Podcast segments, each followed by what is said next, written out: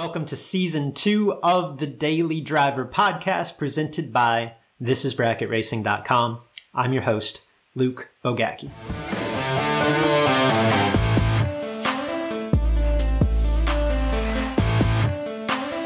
In an earlier episode of the Daily Driver, we talked about Bob Locke and this how he's achieved this seemingly overnight stardom, right? That's not exactly accurate, right? He worked his tail off for years in order to enjoy this quote unquote overnight success. His ascension, nonetheless, it seems pretty dramatic, right? I mean, a couple of months ago, he wasn't considered a contender for the championship. He'd won a single divisional event in his career. He'd never been to a national event final. Now he's the world champion on the strength of the most dramatic season finish we've ever seen. Vince Hoda's story is a little bit different, right? His path to success, perhaps a little bit more gradual. Now, I know Vince pretty well. We met, shoot, a decade ago. Uh, he actually came to a, a, live school we did back when we used to actually do live schools. Uh, we established a relationship. We kind of went from there looking back, and Vince will be the first to admit this, when we met, his racing was not at the level that it is now. His program was not at the level that it is now. Like, I wouldn't go so far as to call him a, a, a train wreck or an unskilled, untalented racer, and he had great equipment. But it's fair to say that he had a long way to go. Look at him now. Okay, he's the Division Four champion in, in 2021.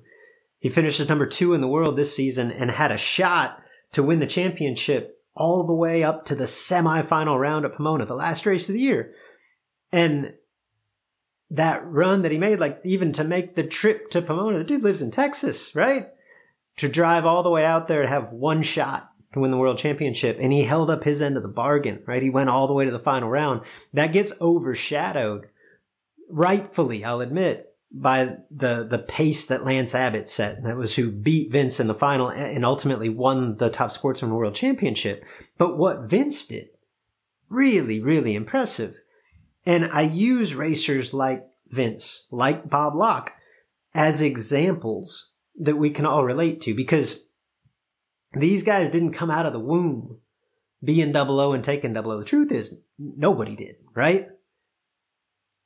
They've worked at it consciously, intentionally, for years. They've studied their craft. They've put in the work. They've built their confidence. More importantly, I think they have maintained a fierce resiliency. Maybe that's not even the right word, more of a belief. Because as we all know as racers, it is easy, easy for this sport to beat you down. When we go to a race with a hundred cars, we send home 99 losers and one winner. The vast majority of the time, I don't care how good you are, the vast majority of the time, we load up and head home after losing the last round that we staged for. That's how the day typically ends. Along that path, growth can seem fleeting, if it even feels existent at times. Progress, difficult to measure at best. There's something to be said for maintaining that belief. Belief that your results aren't necessarily a reflection of your talent, much less your growth. There's a, there's a, a Martin Luther King quote somewhere in here. Famous quote from MLK was that faith is taking the first step without seeing the entire staircase. Yeah, that's Martin Luther King Jr. In Vince's case, I think he could see the top of the staircase. He knew where he wanted to go, but at times, I'm sure, he had no idea what the next step was or how to take it. But do you know what Vince has done? He just kept walking. He just keeps walking.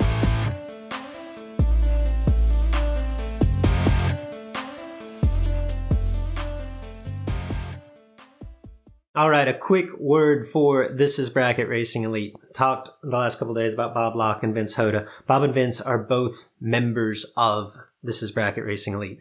I say that not so much to extol the virtues of the elite community. Like I'll, I'll let them do that. In fact, in a, in a text message, uh, this weekend, Vince and I were going back and forth and I was kind of cheering him on throughout the Pomona experience.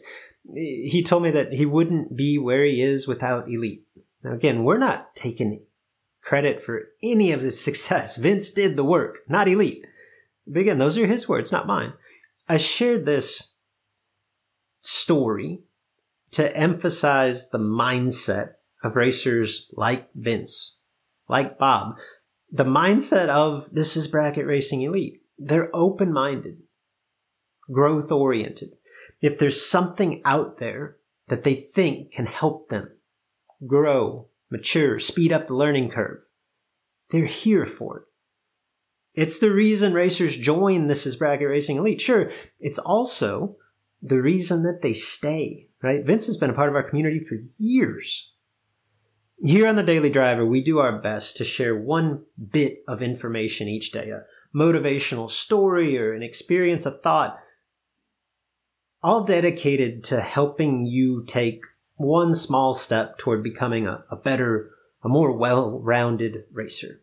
Now, Elite is not the daily driver, and the daily driver is certainly not This is Bracket Racing Elite, but the mission, the mission is simple, similar in that if you've taken anything away from these brief bullet points here on the podcast, if you feel like your game or your mindset is maybe just a little bit better for it, Elite takes ideas like this and we put them under the microscope, right? We dive in, we immerse ourselves in the small details. And members like Vince, like Bob, along with instructors like Justin Lamb and myself, provide the motivation.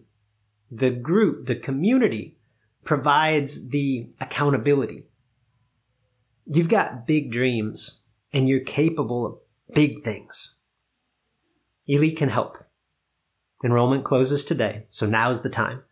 Learn more and join at thisisbracketracing.com slash elite.